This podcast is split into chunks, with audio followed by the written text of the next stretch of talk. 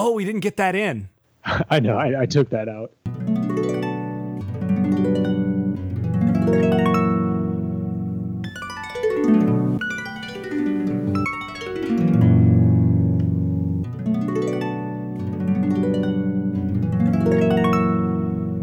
Welcome to Books of Titans. I'm Jason Staples, together with Eric Rostad, and this podcast is dedicated to the influences of influencers, the books that have helped shape prominent inventors, business leaders, athletes, intellectual scientists, and all sorts of others. We'll talk about what makes these books so important and influential, and at least attempt to have an intelligent discussion about these important works.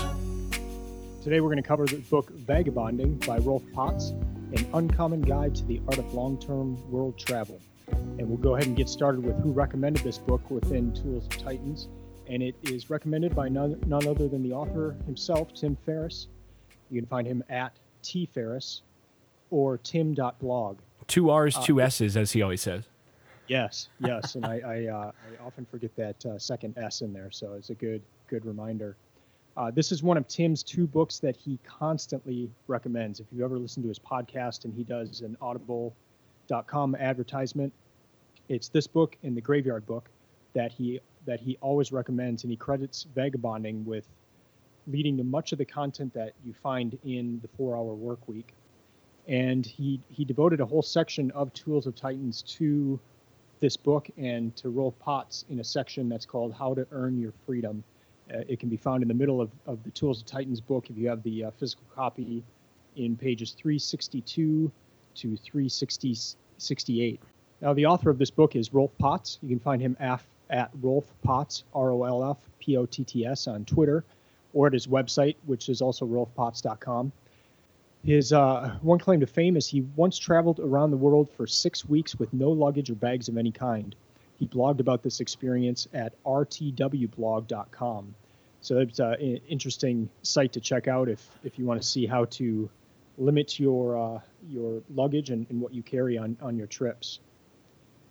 Going into the next section, uh, we'll start with my favorite quote, and then we'll go into Jason's favorite quotes, as uh, Jason always likes to do more than more than one. so, uh, my my favorite quote was, uh, "People travel to faraway places to watch, in fascination, the kind of people they ignore at home." And I just thought this was a, a funny quote because because it is true. You'll uh, you'll go somewhere and and uh, see people doing something, but there's there's probably a whole section of uh, of people in your city from that country, and you would never give them a, a second look in, in, your own hometown. So just thought that thought that was kind of a, a funny, funny, uh, uh, intuitive quote. Now, my favorite quote, and I actually really do have just one here, although I'm gonna, I am gonna fudge it as usual and and, and talk about one other one as well uh, a little bit later. Uh, but my, my favorite quote from the book is Vagabonding is not about merely reallocating a portion of your life for travel, but rediscovering the entire concept of time. And to me, that was the most valuable thing from this book overall. Uh, you know, I think that there was uh, a good bit of value in this book, and, but the, the primary thing was less actually about the travel. It was more about a reminder of what's really valuable in life, what's really valuable in terms of thinking about time and thinking about money and, and, and just proper prioritizing. And that, that quote, I think, sums all of that up. But there are, there are a number of decent quotes in here, many of which are from other authors. But, uh, but I think, again, getting back to that rediscovering the entire concept of time thing uh, is a big theme in this book, and it's, it's what I found most valuable overall. Well, and seems to be a theme in, in the other books we're reading as well. And I, I remember uh, The Old Man in the Sea, that that the issue of time also had a big impression on you as well. Uh, so I, I, I, like I like that part of what we're doing. Uh, that that there are 52 books and there there's millions of books out there, but we're we're concentrating on 52 of them this year, and and just to notice uh, similar thoughts, similar ideas in, in these books is a is a really fun part of, of what we're doing. So. Uh, it's neat that that quote stuck out to you, especially after it was such a big, uh, had such an big impression on you from the the Old Man in the Sea. Yeah, I suppose some of it's just a, a matter of my own uh, phase of life as well, sort of where I'm where I'm at and trying to uh, figure out uh, the the rest of sort of at the beginning of uh, having just finished a, a PhD uh, at the beginning of uh, reconsidering where, where, where I'm going to go with the rest of life. Uh, you know, that's uh, that's very poignant to me at this at this moment. Yeah, and and one of the the biggest things I've I've noticed so far in in these books is that there is a time and a place for for books. Um, there there's the right time in, in someone's life for a book and and sometimes that could be right now. Uh, but this is one of those books that really seemed to be the right time for for Tim Ferriss. He uh, he just absolutely loved it. So we'll we'll talk about that a little later on. But uh, to to go into the overview and initial reactions reaction section, first off, uh, Tim Ferriss in, in, the new version of this book, Tim Ferriss does the foreword, and I, I caught one thing in there in the foreword that I thought was was really interesting, and that's that Tim Ferriss tells us he reads one to three books a week or 50 to 150 per year on on average. And we're, we're doing 52 books for for this project but uh, that's that's at the low end of, of what uh, tim ferriss is doing. And so I, I, just thought that was neat. And and um, especially when you when you see the books that have been suggested by uh, by the people he interviews uh, these are some some really good books, and uh, so it, it's neat to see that he's reading a lot, and and I think he's reading a lot of the books that are are suggested to him as well. One of the things I find interesting about that actually is that. Uh, and I can't remember where this is actually, but he mentions uh, reading less as uh, as important. That you know you don't need to read uh, so often, read read fewer books and all this uh, at, at one other time. So again, it gets back to your idea of uh, so much in life being seasonal and so much about uh, about have about finding the right book or the right you know influence the right thing at the right time uh, and and I think that's the uh, that's that's perhaps the lesson to, to to gather from that as well. Yeah, one of the other initial reactions I had was just the the tone of the book in terms of the romance of travel, and uh, he's got one quote where he, he says, "A trip takes us." And I think back to some of the travel I've done, and my first overseas trip was to Mexico. It was on a church mission trip, and I know um, those can be strange. And, and, uh, there's a lot of thoughts about what those entail. You mean a but vacation it, for? Yeah, vacation slash uh, yeah mission. But um, there there are things that stuck out to me and and really sparked my interest in travel, and and I, really credit those. Um, those first trips to Mexico as as being uh, leading to the path that I ended up taking in life in terms of uh, studying international business and and uh, doing different travel throughout my life, and it was mostly from from meeting people on that trip and really getting a glimpse of even though I'm in Mexico, getting a glimpse of the United States from outside of the United States. It, it it actually opened up in, in the ability to see the culture that you're in by being in a in a different culture.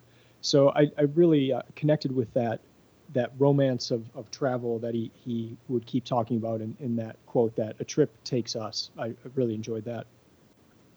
Yeah, and uh, actually, you know, one of the things that was interesting about that for me is I, I, actually thought the other. So I mentioned in my favorite quotes that you know, the rediscovering the entire concept of time is really what he's getting at with vagabonding. The other piece that I think is um, it, that that ties to that that idea of a trip takes us, and and the idea of all the things that you get to see by getting pulled out of your normal reality, and suddenly you know you're you're paying attention to. Uh, to things that you would have just passed by at home, as you mentioned in your favorite quote, the uh, people watch in fascination, the kind of people they ignore at home. It gets back to, I think, really the book's thesis in a lot of respects is uh, that this is in the Keep It Real chapter, where he says, Vagabonding is, at its best, a rediscovery of reality itself.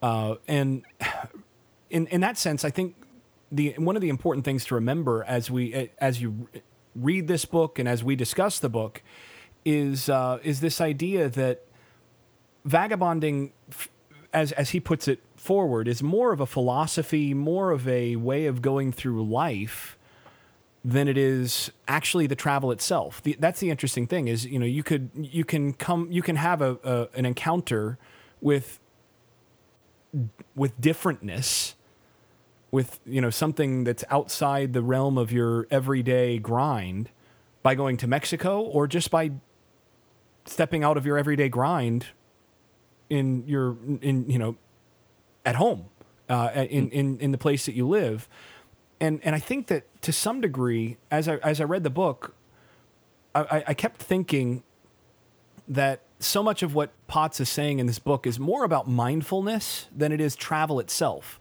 Now, travel is a means to an end uh, in this respect, but not the end itself. That there, that that really, this is about priorities. This book is about priorities. It's about uh, rethinking life in general, what really matters, uh, where you, where a person, you know, what do you really value, these sorts of things, and reshuffling the way that that you're living to actually uh, work out with what you find what what you at least claim is most valuable. And basically, Potts is saying, put your money and your time where your mouth is. If you say that you know you want to do this and that, then do this and that. If you say that you know this is what what really matters in terms of life, then don't spend your entire life doing other things in order to you know ostensibly do those things at some later date. Actually, make room in your life to to to do something else.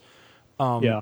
And, and I think that's really what he's getting at in this book and again, the, the beauty of that is, or the beauty of travel, as he talks about, is precisely that. And, and, and in that sense, I'm kind of reminded of um, C.S. Lewis's discussion in A Grief Observed, where he talks about how, um, as he was uh, grieving his wife, uh, he would he would have people would come together and say, "Oh, she will live forever in your memory," you know, these sorts of things, and he would say, "Live." this is uh, this is from a grief observed. That is exactly what she won't do. You might as well think like the old Egyptians that you can keep the dead by embalming them. Will nothing persuade us that they're gone? What's left? What's left? A corpse, a memory, in some versions a ghost. All mockeries and ho- or horrors. Three more ways of spelling the word dead. It was H I loved his wife uh, Joy actually. Uh, as if I wanted to fall in love with my memory of her, an image in my own mind. It would be a sort of incest. And and pr- right prior to that uh, passage, he had talked about how uh, how it's it's a strange thing that uh, he said the, the most precious gift that marriage gave me was this constant impact of something very close and intimate, yet all the time unmistakably other, resistant in a word, real. And this notion of resistance is, is really important. He goes on to say, Today I met a man I hadn't seen for 10 years, and all that time I had thought I was remembering him well, how he looked and spoke and the, and the sort of things he said. The first five minutes of the real man shattered the image completely. Not that he had changed. On the contrary, I kept on thinking, Yes, of course, of course, I'd forgotten that he thought that, or disliked this, or knew so and so, or jerked his head back that way. I'd known all these things once, and I recognized them the moment I met them again, but they had all faded out of my mental picture of him, and when they were all replaced by his actual presence, the total effect was quite astonishingly different from the image that I'd carried with me, carried about with me for those 10 years. And he basically says 10 minutes or 10 seconds of a real person corrects the images in our mind. And I think to some degree that's what Potts is getting at here, which, by the way, I think uh, this is a big theme. I've got a, a blog post from years ago. Uh, from when I did a, uh, uh, these were notes from when I did a review article on the movie Inception for a, for a, an academic journal. I had some spillover notes from that that uh, I ended up blogging on. I actually think the movie Inception, the the subplot between Cobb and his uh, and his dead wife Mal, uh, in that are based on this same kind of thing. And actually, I think uh, Chris Nolan probably borrowed from A Grief Observed for some of the dialogue there uh, and for, for some of that concept. But, um, but I think that's what Potts is getting at here with how travel takes you, with how exposure to something real, to something that's outside the, the sort of day that you can just go about go about go through the motions in your everyday life. You just get up and you go to the computer and you check your email and you you know you drive to work. And if somebody asks you what happened on your drive to work you don't really remember. You're on overtime uh, you were on uh, autopilot the whole time. It's that kind of unreal autopilot existence that going to a new place like you mentioned in your first Mexico trip, or what uh, Potts is talking about in the in, in the uh, confines of vagabonding. It's that it's stepping outside of that autopilot to actually be present, to be around the uh, around uh, something that's resistant, that's real, that is other that's outside of that autopilot existence that that this is really getting at. I think that's kind of the that's the larger takeaway here, and that can be done at home. It just takes again leaving that home autopilot setting intentionally, mindfully, and and doing something else, and and and exposing yourself to something other than the usual. Well, I get home from work and I watch this sitcom and I eat my dinner and I go and I do this and and so on. So I think that's that's really where this book is is headed. I, I found that really really interesting. Yeah, and that's the that's the thing that challenged me the most in the book as well. In in the back of the book, I wrote, "When I travel, my senses are opened up. Why can't why can't I have that same level of openness here in everyday life?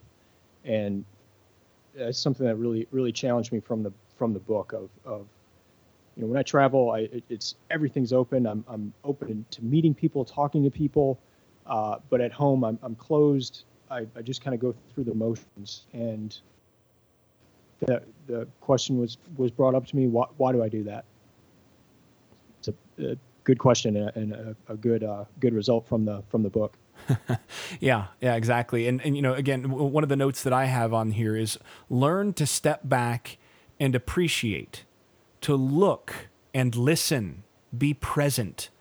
And that's a good reminder for us, you know, in everyday life. It doesn't it doesn't require travel to the other side of the world to do that. You can travel out to your garden or you can travel, you know, you can knock on your next door neighbor's door I mean, I, I, don't generally know the names of my of people that live in my neighborhood, but knocking on your next door neighbor's door, just sitting down and talking with someone uh, in that context, is the sort of thing that stimulates that.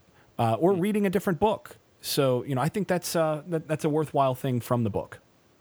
Yeah, and uh, for for our listeners who have not read the book, uh, as part of this overview, we wanted to, to describe the book as well in that it is a philosophy book on, on philosophy of travel, philosophy of, of mindfulness, but it's also uh, a tool guide. Uh, at the end of each chapter, there's websites with further information and with with other references. So it's it's a really handy book in, in that sense of, of you you get the philosophy, but you also get some just you know you need some more details on how to do this. Here's here's some websites. Here's some books.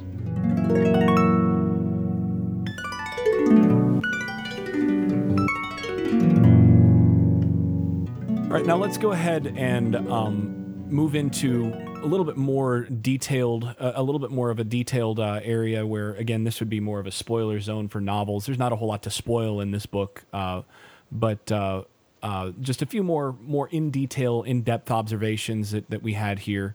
Uh, Eric, I think you had the first one in terms of a mindset change. Yeah, and and that comes in regards to money and, and he gives a, an example of a, a, movie about Wall Street at the beginning, and, and one of the main characters has just made millions in his life, and he says, uh, I, can't wait till I retire and, and get a motorcycle and just travel around China.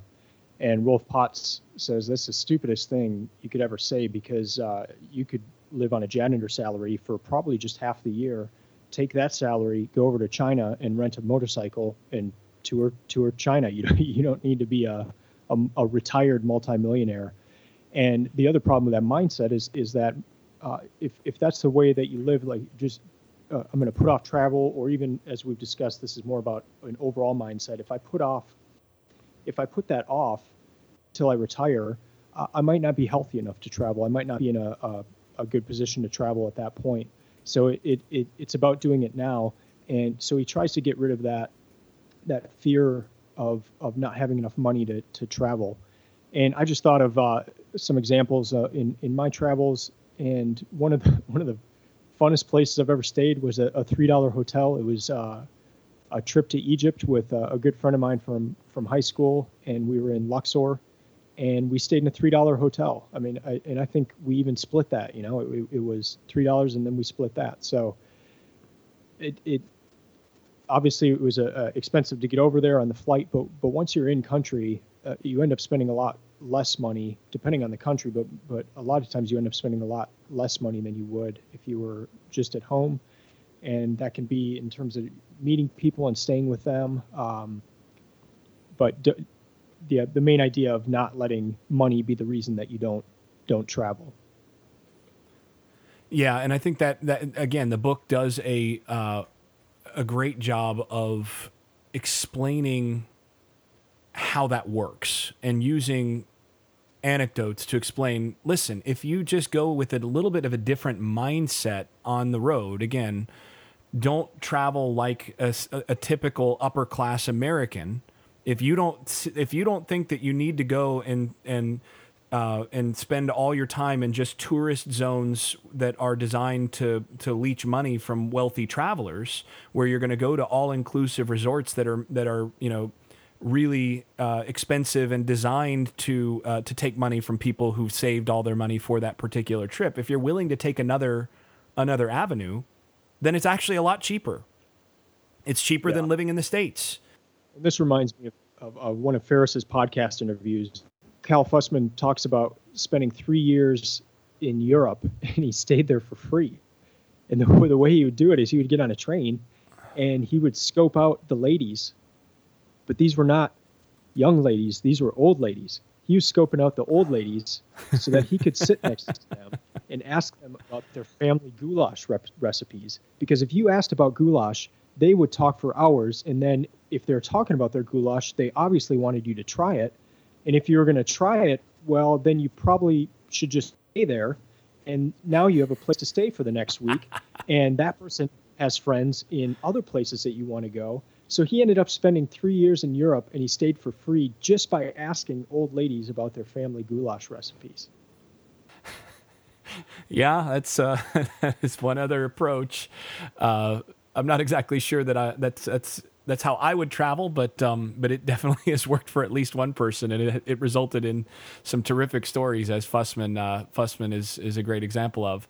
Um, I think the other thing, so to piggyback on on where you're going in terms of that mindset change with regards to money, there are two directions uh, that that I would I, I wanted to go uh, with respect to that. One uh, has to do with the idea of of debt. Uh, basically, this he he's I think he's got a healthy view of how toxic debt is, uh, and and I think that, that that's hard to hard to overstate. Uh, he, there's there's a quote in the Keep It Simple chapter where he says, "If you're already in debt, work your way out of it and stay out. If you have a mortgage or other long-term debt, devise a situation such as property rental that allows you to be independent of its obligations for long periods of time. Being free from debt's burdens simply gives you more vagabonding options." And I, am going to expand that more, being free from debt's burdens simply gives you more options, period. And I think basically we've got we, we have a consumer culture in the United States and in the Western world in general that has embraced this idea that debt is not just bad, but it's just a part of life. It's something that, you know, you should you should kind of embrace. Like, oh, don't worry, you know, just just uh, just go into debt for whatever you know don't put off you know don't put off whatever you want in the present. You, you know buy things buy things on credit. Well, and even even the fact that there's a term called good debt. Yeah that's another one. Good debt right yeah. Um, the problem is that this ultimately it's fine for those uh, for those who have gr- have a ton of money. For those who are the creditors it works great it works especially well for uh, for people for whom debt is just something that you hold alongside assets. But for most of the population, it basically keeps them enslaved to jobs they don't like, to uh, a way of life that that doesn't allow encounter with the real stuff that that Potts is really talking about in this, and and you know getting outside of uh, of the uh, working to work thing. And, and this gets back, there's another quote here, here where, you know, this is from the first chapter. He says, The first step of vagabonding is simply a matter of making work serve your interests instead of the other way around. Believe it or not, this is a radical departure from how most people view work and leisure. And I, that, that is a really radical statement. And, and I think it's, it's so obviously true that we we you know it, it's worth considering and reconsidering over and over again. But again, when when once once debt once you have debt and you're you're working to pay debt, you're no longer working for your purpose, you're working for someone else. Mm-hmm. You know, and this is where why I get really upset about, you know, lots of these uh, religious leaders and so on who you know tell oh you know call the number you know sow your seed give to this or that you know religious leader or whatever and uh, God is going to bless you God is going to give you uh, give you your heart's desire or whatever and they get people who end up giving on credit. Well you know who gets blessed by that is Bank of America. It's it's by these you know large uh, financial firms that are giving out that credit. But I think Potts is right just in general, if you're in debt, work your way out of it because as soon as you don't have debt, the flexibility to do things that you actually think are valuable, that you actually prioritize, that you believe philosophically are more important than other things, your flexibility to do that stuff is immeasurably multiplied.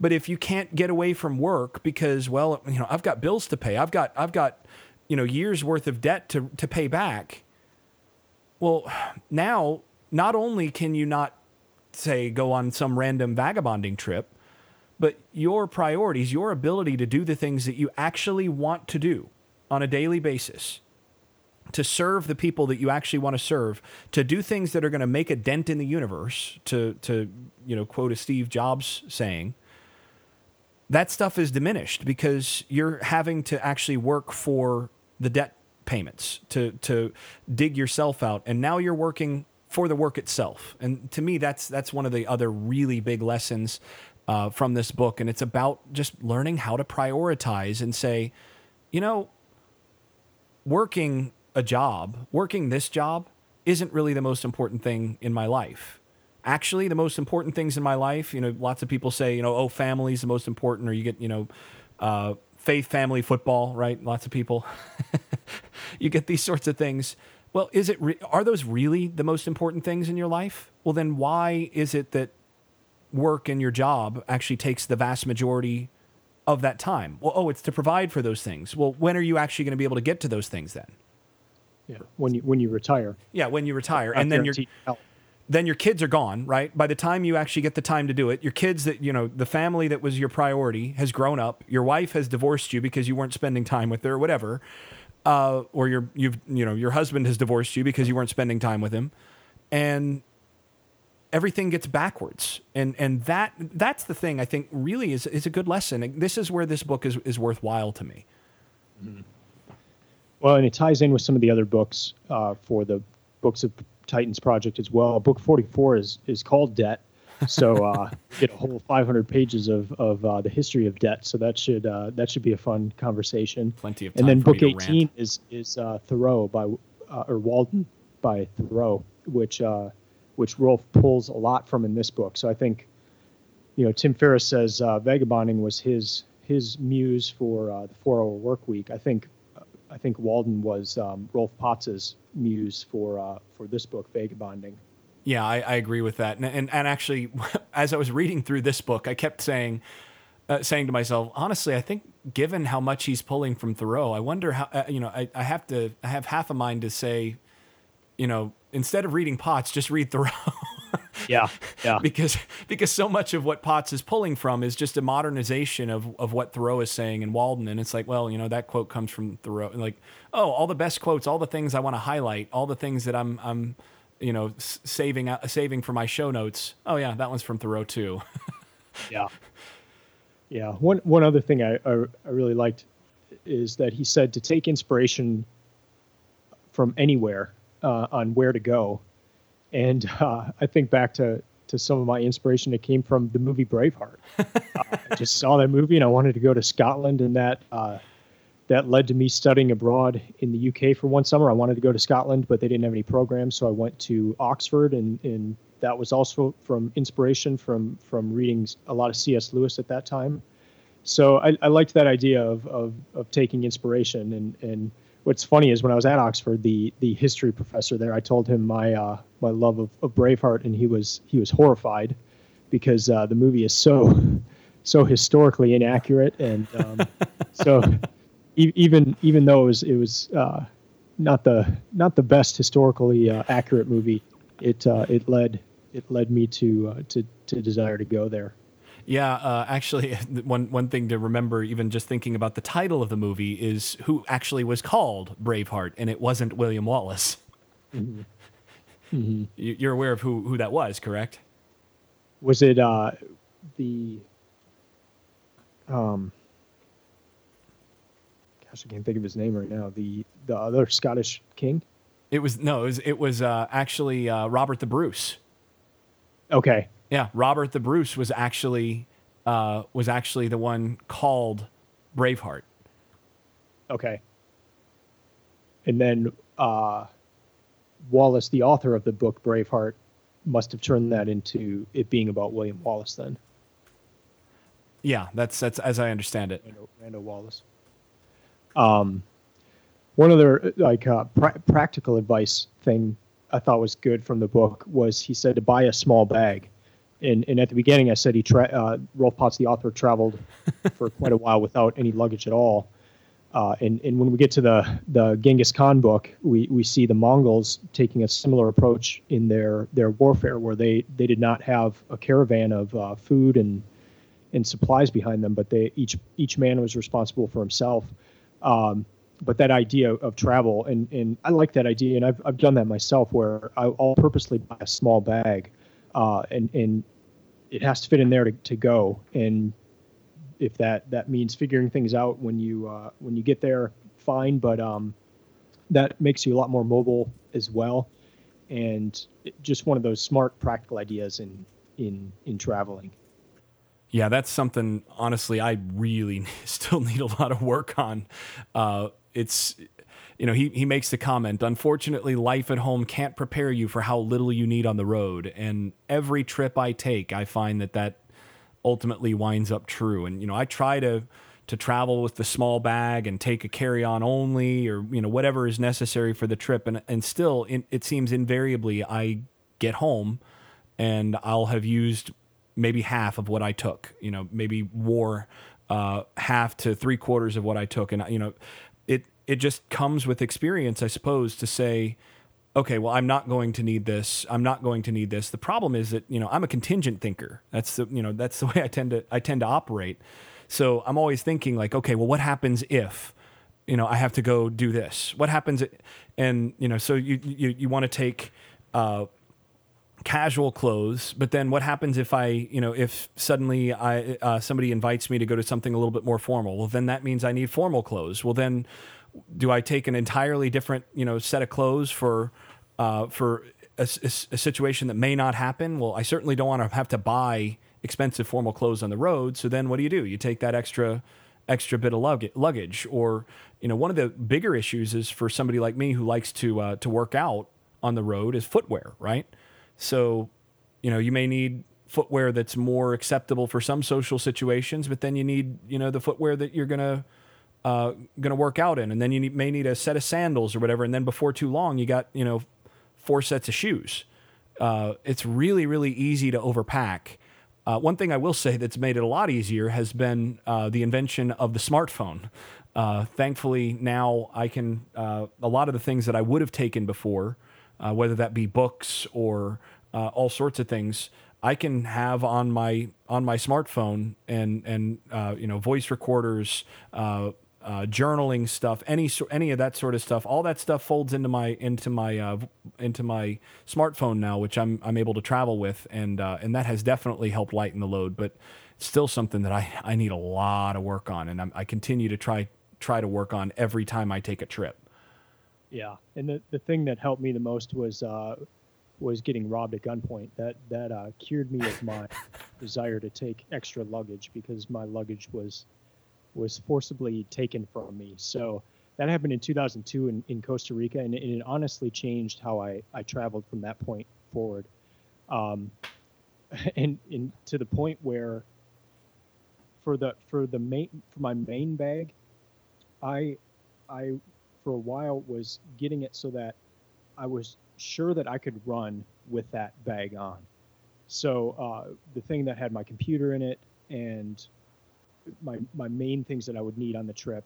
It was a backpack that was very small. It was tight to me, and I, it even went to what the shoes I would buy. I, I could run in those shoes. In fact, I was at work one day, and my wife was in a, a small car accident about a mile away, and I, I ran from my office to to that uh, accident in those shoes. And, and I know it sounds really dumb and, and uh, over the top, but um, I, I, it was actually part of my thinking process just in, in packing, and, and, it was a result of that that experience of, of getting robbed at gunpoint. And luckily, you know, nothing horrible happened with that. Um, I mean, the, sometimes that, that can lead to kidnappings, or, or you know, I, I, didn't lose money, or I didn't lose my passport or anything. It was just uh, actually a bag full of uh, a lot of touristy gifts. So I was fortunate, but it, it did change how I, I thought about uh, packing.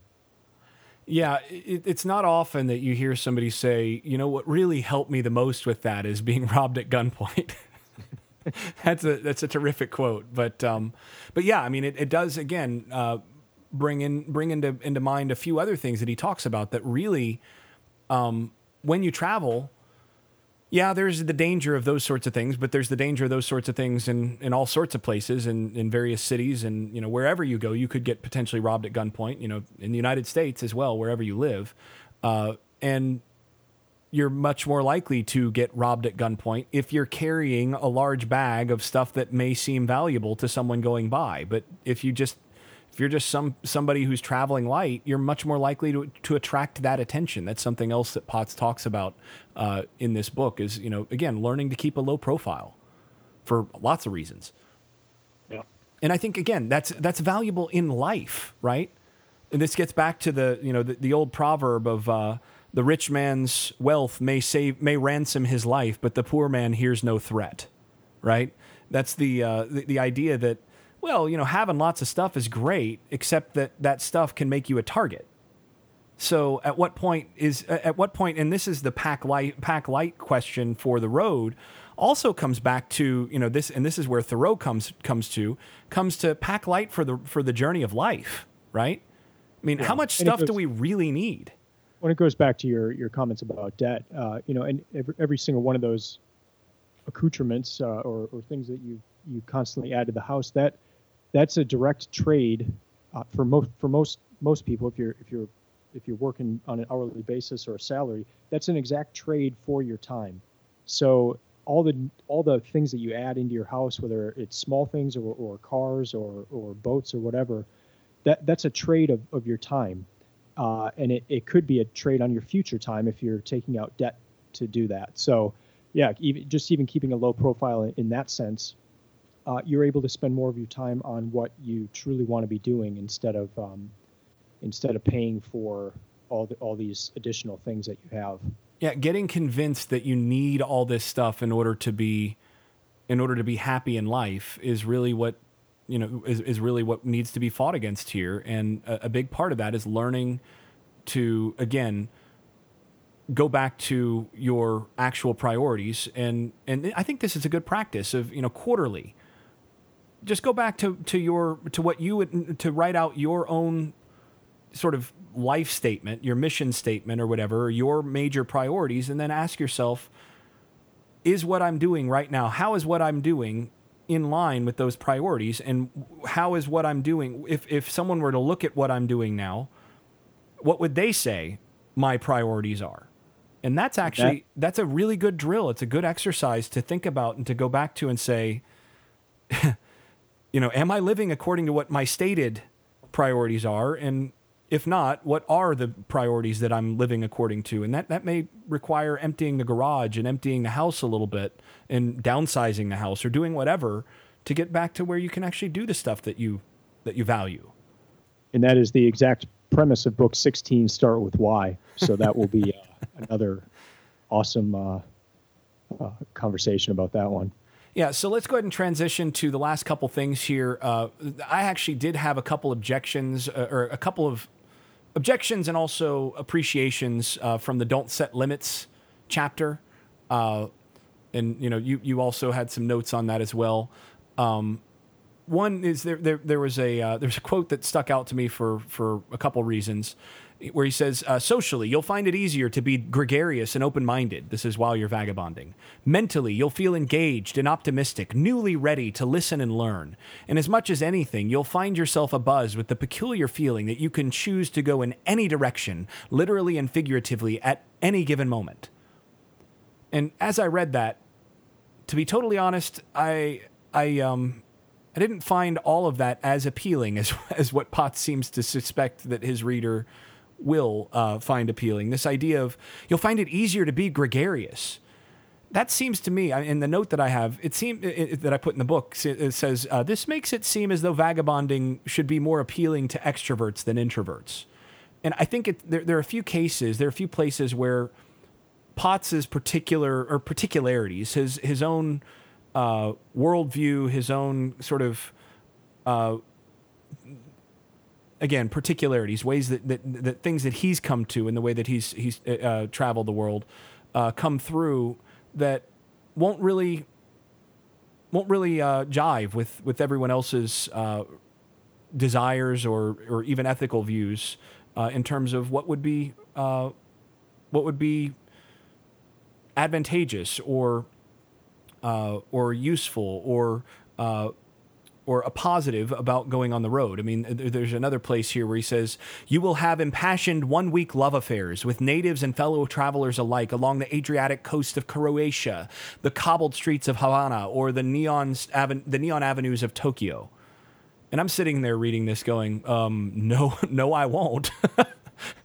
and you know there there are a number of these places where my, my I suspect that that sort of uh, comment about the expectations to have on the road will certainly turn off some readers of this book. And, and there's a number of places where that kind of assumption of, hey, you know, you can just travel and, you know, uh, you know, these impassioned one week love affairs, that's, that's one of the best things about travel. Well, you know, for a lot of people, that's not the sort of thing that is a positive. Um, yeah. And, and, and that, that, I think in some cases detracts from the book. Although again, many many people, many of our listeners will probably look at that and say, "Yeah, having those impassioned one week love affairs are the sort of things that I would potentially look forward to on the road." You know, to have that story to tell, and and you know, for you that that that may not uh, be something that uh, that you would find uh, as a negative in this book, but for lots of people, I suspect that that would be uh, a bit off putting. Mm-hmm.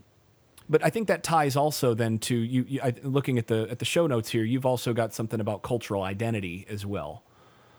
Yeah, and and um, this wasn't necessarily a negative for me, but it was more of a just an insight that I thought was was uh, I, I probably probably had never deeply thought about it before reading this book. But he says that cultural ident- cultural identity is instinctive; it's not intellectual, and and that, that's obvious. I mean, if you, if you the the things that make up our culture, we we never sit down and think about them. Oh, I do this because I was born in this state, in this country. Uh, this is how I act in this situation because of my family culture, or this is how I do this. Uh, you know, you, you don't really think of those things until you're forced to. But that's one of the the beauties of travel is is that it, it opens up to that. It, uh, you see somebody doing it a different way, uh, you see a cultural practice in a different country, and it and it just goes back to allowing you to see your culture from the outside. And as we've discussed, that can happen in the states as well. I mean, if you're from the states, that, that it's more of the mindset, but I, I, think travel just just brings that out even more. And uh, it it also just makes me me think. Um, I had something earlier where there was a quote that you know, that people who don't travel they've only read one page of a book uh, as opposed to the full book. And I, I, think in the 10 years ago i would have i would have believed that as well. But um, you know one one person that comes to mind that's a, a complete outside of that is, is, your mom. And and especially how she raised you and and my wife your your, your sister. But uh she she has not traveled overseas, but she has an international mindset. She trained, she taught you guys how to think that way, and so you, it, it's not necessary to, to to have traveled all these different places to be able to see your culture for what it really is. Um, it, it may help, but I, there's people out there that that have not traveled and, and have just as, as good, if not better, uh, cultural awareness or um, ability to see uh, what they believe as, as part of a cultural context and, and uh, that instinctive cultural context and not just an intellectual cultural context. Yeah, and I, and I think it's important. I think your your observation there is right on. I think it's it's so he says you know cultural identity is instinctive, not intellectual, but it doesn't have to be, and I think that's what you're getting at here. And I think that's that's something to take away. Uh, is for most people, cultural identity is instinctive. I think part of what it become or part of what it, what it is to become a well educated and situated uh, person and a, and a, uh, a faithful uh, intellectual person is to begin to see one's own culture from the outside and to actually reevaluate things intellectually that have been received instinctively to that point. And and that that does take time. And and yes, to some degree the instinctive aspect of it all can't be avoided. But we can get much better at seeing our culture from the our own culture from the outside and evaluating and comparing and determining whether or not things should change and and and deciding, you know what?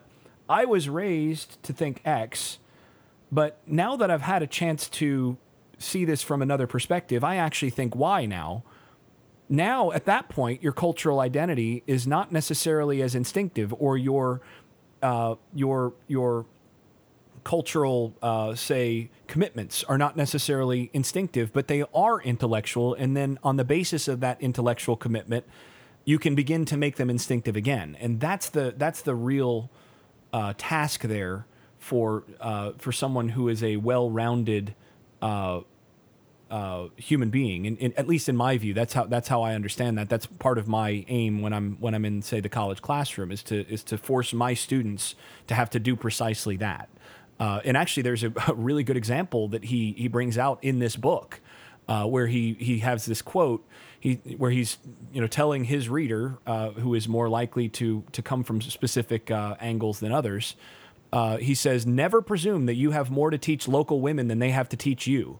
Feminist theory, after all, is largely useless in conservative cultures, so the best way to achieve solidarity with a local woman is to listen to her and to try to understand her worldview and way of life. Imagine. Yeah.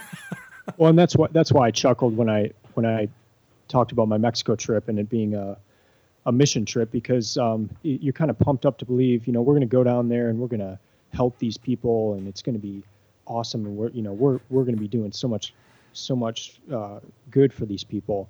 And and I guess one of the shocks of the trip was that colonialism. I, I anything good for them. Uh, I I but what I got in return and what I learned from them was so much more than I know that we gave to to people in Mexico. Um, so I, I, I like that. Never presume that you have more to teach uh, in fact, if you, if you travel, you're going to be, and especially if you travel for a reason, like I'm going to, I'm going to do good for these people. Uh, it's, it's like the Reagan quote of, of run away from, uh, from anyone in the government that says, I'm here to help you. I'm from the government and I'm here to help. Yeah. so, uh, that, was, that brought that to mind for me. Yeah, and, and again, I think uh, uh, he he uh, these are some useful correctives here, and it's a good aspect of travel and vagabonding. That that's an important thing. And again, we you can apply these principles in everyday life, provided that you. And, and again, provided that we we can all provide we can all do this as a part of our everyday life, provided that we get out of our autopilot bubble and actually encounter and engage with reality and that that's a it, suddenly we're we're in in that useful corrective and you know again i as someone who's spent you know a good number of years now in the uh, ivory basement i haven't made it to the tower yet but uh, uh, i've spent a lot of time in that ivory basement um, one of those things that you know I often see is that you see all these theorists, and, and he mentions you know feminist theory is largely useless in conservative cultures. You see all these theorists that have all sorts of great theoretical perspectives and all sorts of things that are really interesting, and then when you actually get out there in the real world and you actually encounter reality, you realize, yeah, that theory, um, it, the person who is working on that theory uh, hasn't been outside in a while, hasn't actually engaged with a real person in a while, hasn't actually seen the real results here, and something went haywire with that theory, and that's always a good test. You know, there's mm-hmm. a lot of there's a lot of theoretical stuff that yes, it it matters, but some of it isn't all that good, precisely because it's not actually put to practice. It, it's not something that does work. It's not something that can work in other contexts, and and that's something that even uh, you know, professional academics who are supposed to be thinking outside of their own contexts. it's very easy for our own contexts, our own uh, intellectual pursuits to become culturally bound so that now all of a sudden everything is once again uh, just reifying what was done before. And now there's no real intellectual work being done. Uh, it's just a, uh, it's, it's just building theory upon theory that doesn't have good application to the real world. And and he um and, and again another quote that he has here. Interestingly, one of the initial impediments to open mindedness is not ignorance but ideology. This is especially true in America, where particularly in progressive circles we have politicized open-mindedness to the uh, to the point where it isn't so open-minded anymore. Cling too fiercely to your ideologies, and you'll miss the subtle realities that politics can't address. And that is a great quote in terms of the way that this all works, in, in, ter- in terms of the way that things actually uh, actually work out in practice. Uh, and and to that, actually, there's one other piece that kind of plugs in with that, and that is uh, his uh, his reminder that uh, that you know you can't just trust all of the handbooks, right? He says, well, be careful. Uh, you know, he says guidebooks are important. You mentioned that this book is a is a uh, is a tool guide. He says you also have to be careful of the tool of, of the guidebooks. He says because a guidebook, and here's the quote, can thus jade your impressions. It's important to use it as a handy reference during your adventures, not as an all-encompassing holy book. And just in you know, for the at the risk of extending my rant a little further, my note on that was this is a worthwhile lesson about scholarship, research, and opinion formation in general. What happens is people get, you know, the guidebook, they get what somebody said before, and then that begin that shapes all opinion of everything that was said after.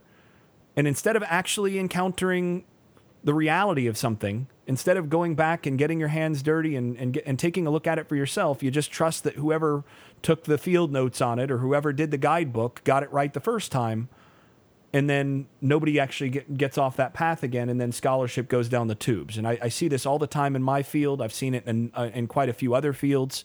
Uh, this is something that a lot of uh, a lot of quality scholars talk a lot about. It's how you get this herd mentality uh, in scholarship and in culture, because a lot of times culture comes downwind from uh, some you know long dead scholar where the where where the his ideas or theories have or usually his ideas or theories have uh, worked their way into the popular consciousness.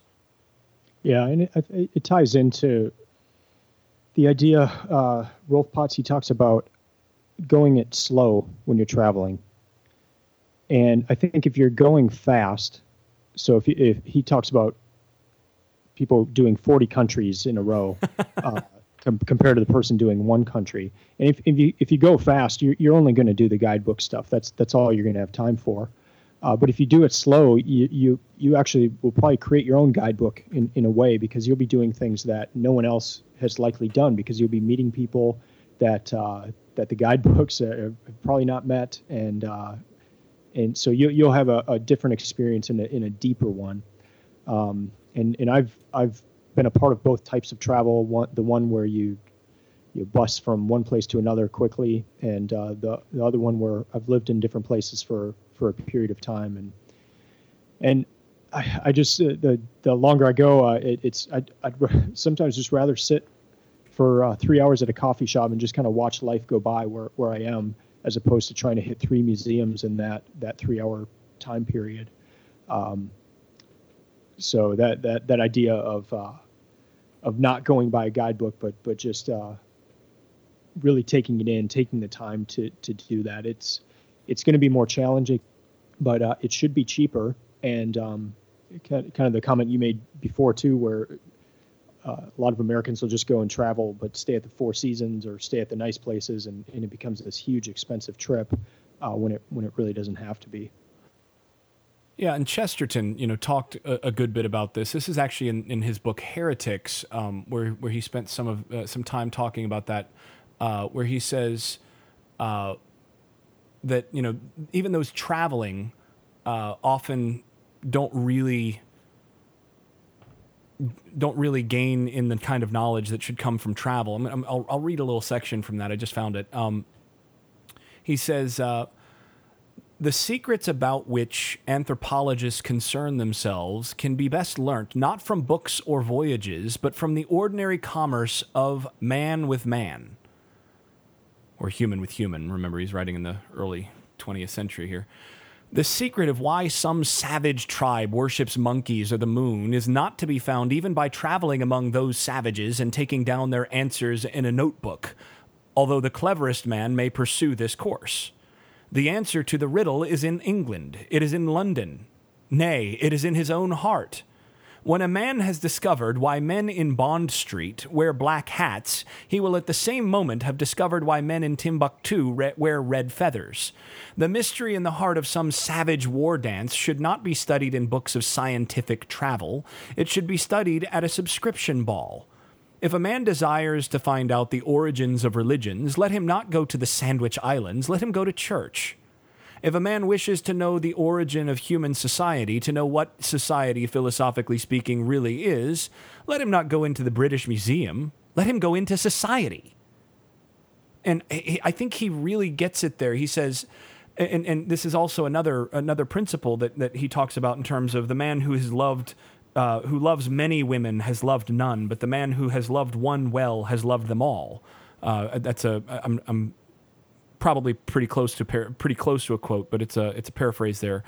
It's this principle that that uh, again encountering the re- encountering reality and doing it mindfully teaches a lot more than you know going through tons of experiences, but doing so without really getting to the bottom of what's going on. And and that's where I think one of the conflicts, one of the central conflicts of what Potts is is doing in vagabonding comes in is in that conflict between presenting vagabonding as the tool par excellence for how to get to this sort of state of enlightenment where now you are living according to your uh, to your principles and according to your priorities and so on and living according to your principles and priorities, which is really what what what Potts I think acknowledges needs to be the the, the priority, the, the the the thing that that is the actual end in mind.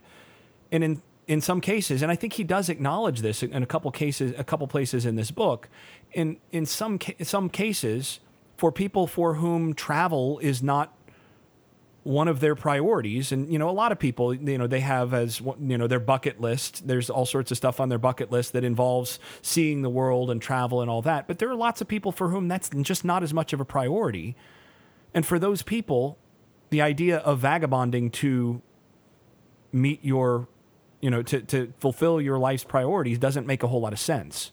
And again the point there is going back to chesterton learning how to encounter reality to encounter the sharp tang, the, the shock of something that's different from expectations, of actually talking to someone and realizing, oh my gosh, this person who I thought was, you know, a politically evil and really just believed in X, Y, or Z awful thing actually has, you know, people's good in mind and they he's just going about it from a different philosophical perspective, but I can kind of understand how this person's thinking. That actually is is valuable.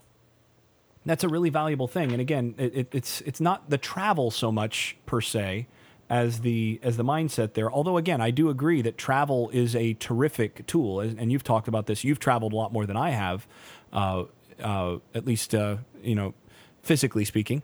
Uh, you've traveled a lot more than I have. Um, uh, and you know you've got uh, some good examples of how that has has brought up uh, some of those those lessons in the process. So again, keep coming back to that same point. So probably worth uh, worth moving on just a little bit there. Uh, yeah, and, uh, just interject very quickly. I'm, I'm trying to go back through old Tim Ferriss podcasts as well, just to especially of of people who have recommended books that we're reading. And so on my run this past week, I listened to the interview with Glenn Beck. And Tim starts out the podcast. He's like, "This is not a political podcast. this is, uh, you know, don't don't turn it off just because I remember that one. Uh, I've got Glenn Beck on here." And it was actually one of my, if, if I was to rank them top five, uh, Tim Ferriss. It's up there. It's a good. It's a good episode. It would, it would be one of the top five, and it, and it and it hits on that stuff directly. Like, you know, everyone thinks Glenn Beck is this, but he he uh, he even talks about uh, converse. Glenn Beck's talking about conversations he's had with with friends of his that are far left and uh, and how they didn't even want to speak to him and, and be on his show because then they would lose all their their friends and that kind of thing.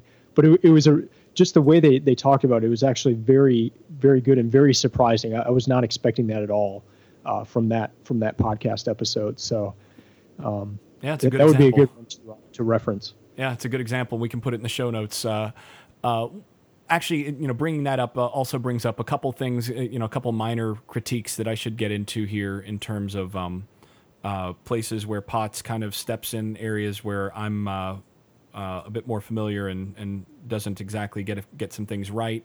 Uh, he mentions in one case that vagabonding is sort of a return to the idea of pilgrimage, and he says, um, "quote."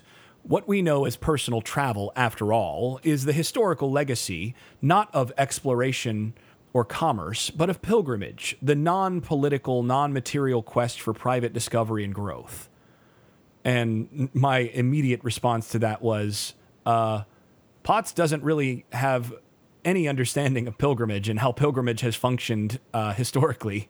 This idea of pilgrimage as non political, non material is. Uh, just not not reality. Uh, you know, historically, pilgrimage has been a very political thing, uh, especially since sacred spaces and the areas to which or through which people travel on pilgrimage are uh, are politically dominated spaces, and uh, authority over those sites and, and so on is is is still.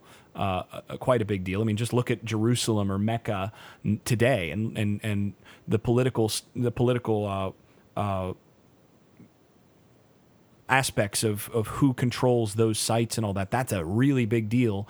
And pilgrimage has historically been about power as much as anything else. I mean, when you mandate as a part of religious observance, for example, that that that people go upon a pilgrimage, well, that is that is about power. That is about uh, that is about political power. Uh, even going back to the Crusades and so on, the, the earliest Crusades were uh, in many respects uh, marketed as something of a of a militarized pilgrimage, and and again, that's not non political, non material uh, in any in any way. And again, we could. I could derail this uh, quite a bit by talking about the Crusades, but I won't, I won't do that. But um, that said, I, I should mention that that doesn't diminish the value of holiness uh, which a lot of people in the English speaking world don't really quite get what this word actually means, uh, you know, in its sort of original or religious context. Uh, doesn't mean, you know, a lot of, you know, especially in modern Christian parlance, you get a lot of holiness is about, you know, living uh, righteously or something like that. You know, it's not, it's not really that. Uh, holiness, the concept of holiness is about keeping separate spaces or, or, or having something that's other uh, reserving things as special. So what's holy is that which is set apart from the everyday, the day to day. You know, you've got a sacred space, a holy space. Sacred is a synonym from from Latin. Uh, and you know, basically, you have this idea that there's a sacred space, a special space, and that can be temporally, that can be materially, that can be in a number of different axes that something is is designated as special or or separate from the everyday or common uh, world of life, and you know that there is value in that in life, regardless of whether that ends up being connected to. Uh, you know, often get often getting connected to uh, power and, and politics and all of these other things. Uh, that keeping something uh, separate and sacred is is actually grounding for humanity. It's it's something that helps us uh, culturally and, and and socially. It helps. It, we we have a hard time when when when life doesn't have signposts, when life doesn't have quote unquote holidays, holy days, separate days that are special on which you don't do everyday stuff, even down to weekends. We work a lot better with those sorts of things. And, and again, that's where finding ways to, to work the holy, to work the other, to work something that's outside the norm into life is an important thing. Now, again, holiness is easily co opted by political power and ambition, just like what we see in pilgrimage historically. Holiness is co opted by political power and ambition more often than not, you could say. This is a danger even for vagabonders, for whom vagabonding becomes the everyday, day to day, rather than being sort of a holy space in which you can encounter something other it becomes something else. It becomes the common day to day. At which point it loses its it loses its uh, its its efficacy as the tool for the more valuable things in life. So I think it's important to make that distinction that he doesn't really, he, you know, Potts doesn't quite understand how pilgrimage works, nor does he quite get this concept of holiness, which is worth worth noting there. And, and as an aside, you get a lot of people that really don't understand holiness codes and things like that in in ancient religions, with things like you know, uh, you get a lot of theorists who uh, who talk about how anti-women, you know, the Jewish law was, or these sorts of things, because a woman who was menstruating, for example, would be unclean from a from a holy from a holiness perspective. You know, she was not permitted to to go near the sacred, but neither was a man who'd had a seminal uh, emission, right? Uh, neither was anyone who had touched a dead body or whatever. It's the day to day encounters with more with mortality, with the markers of mortality that uh, you know that's death, reproduction, bodily fluids, things like that. Those make a person unclean for going to the holy, the separate space, precisely because that holy separate space is designated for the stuff that's not of the day to day mortal kind of existence and this is where again vagabonding or finding ways to to break up life to to remind yourself of priorities and to to reorient oneself once again that that's a good practice. And even if potts doesn't understand pilgrimage again this comes back to to something uh, to something worthwhile. Yeah. Well and i think the talk with uh, bodily fluids we uh, we may have just lost our G rating. yeah, well, everybody has bodily fluids, even the uh, even the the under seven children. Uh, so you know, so long as we uh, we we we handle things that way, uh, you know, talking about them. Perhaps we should have. I, perhaps I should have called it PP and, and stuff like that for the for our younger listeners. But um, but yeah, and, and one other place, you know, Potts also doesn't really understand what Jesus was after either, because, you know, again, he has the quote, Jesus, after all, taught that it is pointless to look to otherworldly realms for res- revelation because, quote, the kingdom of God is within you, end quote. Uh, time will not permit me to explain the number of ways in which Potts doesn't quite understand what's going on, either in that quote or in terms of Jesus himself uh, because Jesus does absolutely uh, teach uh, to look to other worldly realms for revelation, uh, and and actually uh, mandates that people live in light of other worldly revelation and and live in this world in in, in light of uh, of things that are more important from. sort of this heavenly realm as, as he sees it. So that's not exactly right either. But again, sort of tangential to the book. And and with that, we should probably start wrapping up this uh, this podcast, coming back to the big picture. Yeah, and, and to to conclude, I it, it was it was neat having this discussion because there was a lot to pull out from this book. Uh, and, and even with that, this was of, of the books that we've uh, read so far. This was my least favorite book of the list. I, I, just think it was one of those books that for for Tim Ferriss, uh, it was the right book at the right time. And and it's also one of those things. I, I, you know, Braveheart's one of my favorite movies, but the first time I saw it, I, I didn't like it. I, I know that's blasphemous, but um, it, that, but that is the, kind of blasphemous. Hype, the hype had been so strong for that movie, and everyone, you got to see, it, you got to see it. That when I finally did see it, I, I uh, it, it didn't live up to the to the hype, and and um, uh, the, this book was similar for me in that, uh, you know, every every podcast of Tim's you listen to, he's he's hyping this book and and I just thought it was going to be something uh, otherworldly and just amazing. And, and I think part of the reason I didn't, particularly care for the book was uh, was that hype, but then also it's it just wasn't the right book at the right time for me, which it, it definitely was for for Tim Ferriss. Well, and I think a lot of it is again you've traveled quite a bit already, so this is not you know a lot, and and in some of these ways, uh, so this is not as revelatory though this worldly revelatory, I should say.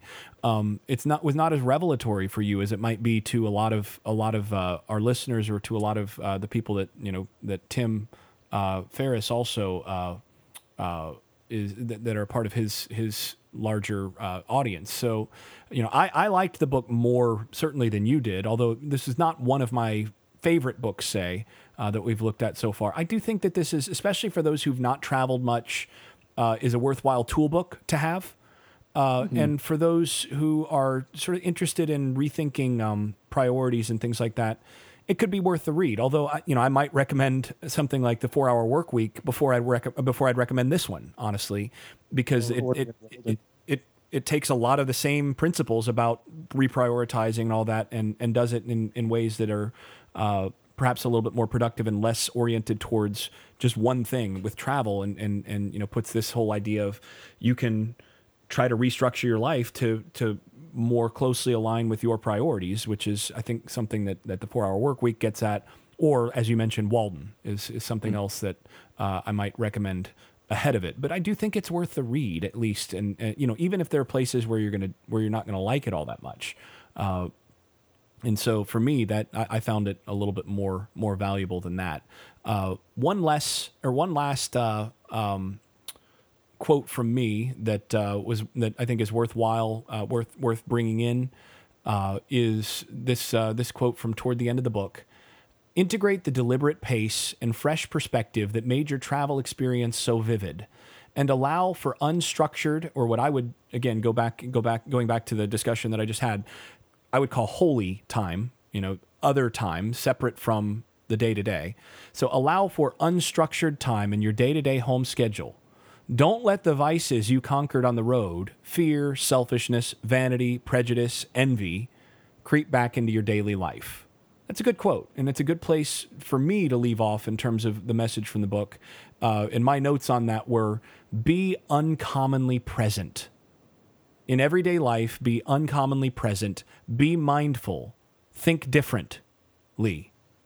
Uh, you know th- that I think is a is a worthwhile uh, takeaway to get from just about anything, and I think it's a, a good good place for me to leave off here. Yeah, and I'll, I'll close out with one quote that is found in the book, uh, but it's it's from T.S. Eliot, where he says, "And at the end of all of our exploring, uh, sorry, and the end of all of our exploring will be to arrive where we started and know the place for the first time." And I think that quote hits hits on a lot of what what he talks about of of um, getting out of that uh, that instinctive cultural uh, things that you, you don't even realize, uh, but but kind of in line with what you're saying of, of being uncommonly present, being mindful. Uh, that's what is going to allow you to know a place for the first time, whether that's where you live right now or uh, someplace you travel to it, it's really a shift in the mindset and and in being present there. So uh, a great great quote to uh, to close off with. And that will do it for us today for this episode. Now, before we get out of here, just a reminder you can follow along with us at booksoftitans.com and, of course, ping us on Twitter or Instagram at Books of Titans. And if you haven't already done so, you can subscribe to this podcast and find all of our past uh, episodes through iTunes, Google Play, the Android Marketplace, your podcast manager of choice. And if you, you don't find us through that, let us know. But uh, we should be available through just about everything. And of course, if you're enjoying the podcast, please make sure to give us an effusive five star rating on iTunes. That will really help us. And, and also share your favorite episodes on social media. We'll be back soon to discuss the next book, which will be Stone's Soup by Marcia Brown. On behalf of Jason Staples, I'm Eric Rosted, and this has been the Books of Titans podcast. Thank you for listening. Keep reading, keep improving, keep it real.